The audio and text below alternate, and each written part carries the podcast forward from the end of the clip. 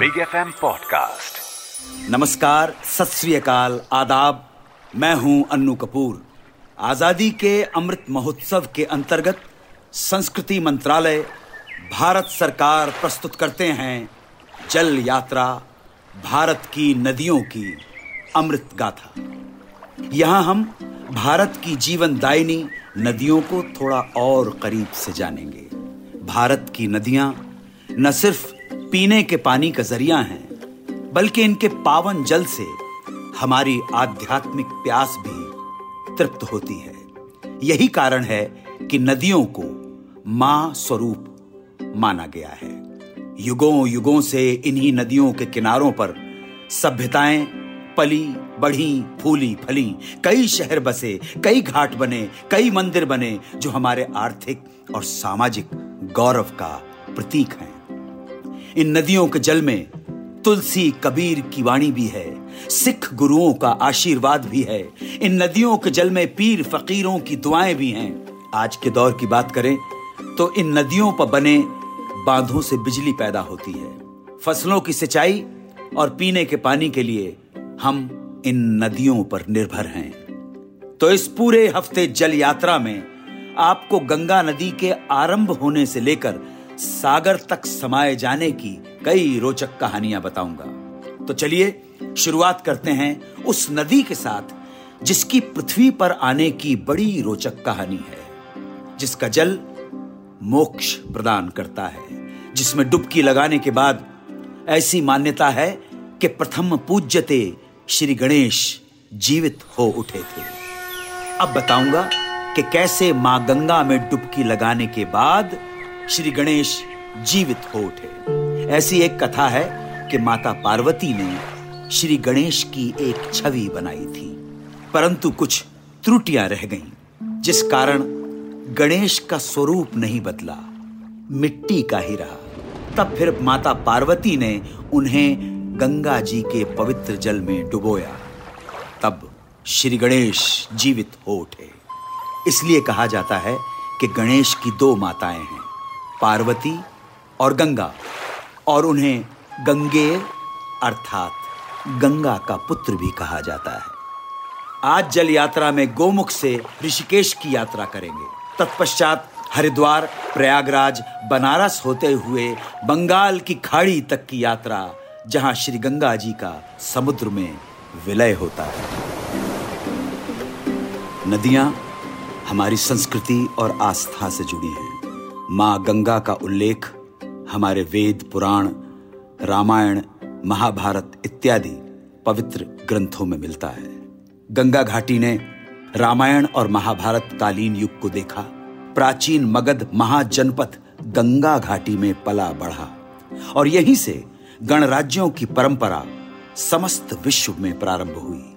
इसी घाटी की गोद में भारत का स्वर्ण युग विकसित हुआ।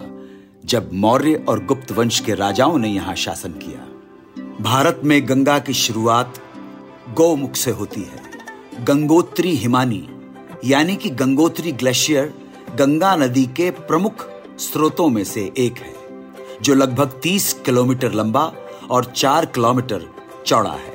गंगोत्री हिमानी की तीन मुख्य उपनदियाँ हैं, रक्तवर्ण, चतुरंगी और कीर्ति। सत्रह से भी अधिक छोटी उपनदियाँ भी शामिल हैं। देवप्रयाग में अलकनंदा और भागीरथी मिलकर माँ गंगा का स्वरूप ले लेती हैं। गंगोत्री और गौमुख हमारे लिए तीर्थ स्थल हैं। तो अब बताने जा रहा हूँ माँ गंगा के अवतरित होने से जुड़ी सबसे प्रसिद्ध कथाएँ। एक पौराणिक कथा के अनुसार राजा सगर के साठ हज़ार पुत्र थे। अपनी शक्तियों पर अहंकार रखने वाले राजा सगर ने देवलोक पर विजय प्राप्त करने की ठानी। परंतु परंपरा अनुसार उन्हें अश्वमेध यज्ञ करना पड़ा। जब ये बात देवराज इंद्र को पता चली तो उन्होंने उस अश्वमेध यज्ञ का घोड़ा चुरा लिया और उसे पाताल में तपस्या कर रहे एक ऋषि के पास जाकर बाँध दिया। यज्ञ का घोड़ा ढूँढने के लिए राजा सगर ने अपने समस्त साठ हज़ार पुत्रों को भेजा। जब ये पुत्र पाताल लोक पहुँचे और देखा कि घोड़ा एक ऋषि के पास बंधा हुआ है तो सगर के पुत्रों ने सोचा, हो ना हो, ये ऋषिवर ही घोड़ा चुरा लाए हैं। ये सोचकर उन्होंने ऋषि पर दोष लगाए और ऋषि का अपमान किया। हज़ारों वर्षों से तपस्या में लीन ऋषि अपमान के बाद क्रोधवश होकर जब उन्होंने आँखें खोली तो उनके तेज और तपोबल से राजा सगर के सभी साठ हज़ार पुत्र भस्म हो गए। राजा सगर के पुत्रों की आत्माएँ भूत बनकर भटकने लगी, क्योंकि उनका अंतिम संस्कार नहीं हुआ था। अब इन पुत्रों की भटकती आत्माओं को तृप्ति कैसे मिले? इसके लिए राजा सगर के कई वंशजों ने बहुत कोशिश की, जिनमें राजा अंशुमान, राजा दिलीप भी थे। पर कोई सफल नहीं हुआ। राजा दिलीप की दूसरी पत्नी के पुत्र थे भगीरथ। उन्होंने अपने पूर्वजों की आत्माओं की तृप्ति के लिए प्रण ले लिया। गंगा माता को पृथ्वी पर लाएँगे, ताकि श्राप से भस्म हुए पूर्वजों की राख को गंगा में विसर्जित कर सकें। सो उनके मोक्ष प्राप्ति का मार्ग सुगम हो जाए। राजा भगीरथ ने ब्रह्मा जी की घोर तपस्या की, ताकि उनके कमंडल से माँ गंगा पृथ्वी पर आ जाएँ। तब ब्रह्मा जी प्रसन्न हो गए और माँ गंगे को पृथ्वी पर लाने के लिए तैयार हो गए। अब यहाँ एक और समस्या आ गई। माँ गंगा ने कहा, मैं आकाश से, इतनी वेग से पृथ्वी पर गिरूँगी तो सब नष्ट हो जाएगा। भगीरथ ने तब भगवान शिव शंकर की घोर तपस्या की। तब उन्होंने तपस्या से प्रसन्न होकर अपनी खुली जटाओं में गंगा को संभाल लिया। महादेव ने फिर अपनी एक लट खोल दी, जिसमें गंगा की अविरल धारा पृथ्वी पर प्रवाहित हुई। कहते हैं, गंगा भगीरथ के पीछे पीछे गंगा सागर संगम तक गई, जहाँ सगर पुत्रों का उद्धार हुआ। इस प्रकार सगर पुत्रों को मोक्ष की प्राप्ति हुई और भारतवासियों को गंगा जी का पवित्र निर्मल जल प्राप्त हुआ। अब बताता हूँ उस मुगल बादशाह के बारे में जिसके लिए खास तौर से गंगा जी का पानी मंगाया जाता था। बादशाह का नाम था अबुल फतेह जलालुद्दीन मोहम्मद अकबर। इसका ज़िक्र अबुल फजल की किताब आईनाए अकबरी में मिलता है। इसमें लेखक के अनुसार अकबर को गंगा जल से बड़ा प्रेम था।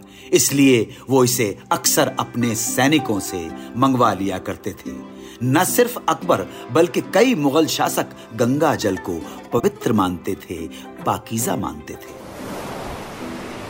गोमुख से निकलकर पहाड़ी रास्ता तय करने के बाद गंगा जी ऋषिकेश के रास्ते मैदानी इलाकों में आ जाती हैं। ऋषिकेश को वर्ल्ड योगा कैपिटल भी कहा जाता है। आर्थिक दृष्टि से देखें तो पिलग्रिम्स टूरिज़्म से काफ़ी सहायता मिलती है। साथ ही ऋषिकेश के पास व्हाइट वाटर रिवर राफ्टिंग और अन्य वाटर स्पोर्ट्स की सुविधा भी उपलब्ध है। यहाँ ऋषिकेश में त्रिवेणी घाट का धार्मिक महत्व बहुत ज़्यादा है। यहीं पर स्थित है नीलकंठ महादेव मंदिर। ये वही स्थान है जहाँ पर भगवान शिव शंकर ने विष पिया था। त्रिवेणी घाट पर गंगा आरती देखने के लिए परमार्थ निकेतन आश्रम प्रसिद्ध है। ऋषिकेश में महाआरती के समय त्रिवेणी घाट रोशनी से जगमगा उठता है। शायद यही भव्यता, यही दिव्यता फ़िल्म बनाने वालों को यहाँ आकर्षित करती है। बहुत सारी फ़िल्मों की यहाँ शूटिंग संपन्न हुई है। माँ गंगा, हम भारतीयों के लिए पूजनीय हैं, आराध्य हैं। गंगा नदी अपनी सहायक नदियों के साथ लगभग 10 लाख वर्ग किलोमीटर के विशाल क्षेत्र को सींचती हैं। धार्मिक अनुष्ठान हो, योग हो यंत्र मंत्र जाप हो, हम गंगा नदी से अटूट रूप में जुड़े हुए हैं। गंगा नदी हज़ारों वर्षों से हम भारतवासियों का उद्धार कर रही है। औद्योगिकरण और जनसंख्या बढ़ने के कारण गंगा का जल दूषित होता जा रहा है। इसलिए भारत सरकार लेकर आई नमामि गंगे योजना, जिसके तहत कई चरणों में गंगा नदी को बेहतर बनाया जा रहा है। नमामि गंगे योजना के बारे में कुछ अहम बातें आपके साथ साझा करता हूँ। नमामि गंगे परियोजना प्रधानमंत्री माननीय श्री नरेंद्र मोदी के विजन को दर्शाता है।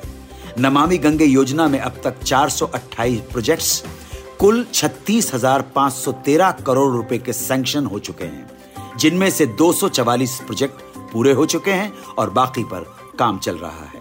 नमामि गंगे मिशन के लॉन्च के समय एक स्वरज प्रोजेक्ट कुल तीस हज़ार 220 करोड़ रुपयों की लागत के सैंक्शन हुए थे जिसका मुख्य उद्देश्य था 5,933 एमएलडी कैपेसिटी के वाटर वेस्ट को ट्रीट करना। साथ ही 5,238 किलोमीटर के सीवर नेटवर्क को बनाना। नेशनल गंगा काउंसिल की दो सभाएँ माननीय प्रधानमंत्री की अध्यक्षता में दिसंबर 2019 और दिसंबर 2022 को हुई हैं जिनमें योजना से जुड़े कई बड़े फैसले लिए गए। नमामि गंगे योजना को सभी भारतवासियों का नमन है। यह मिशन निरंतर सफलता की ओर बढ़ता रहे यही हमारी कामना है। मित्रों, आज के लिए समय पूरा हो चुका है।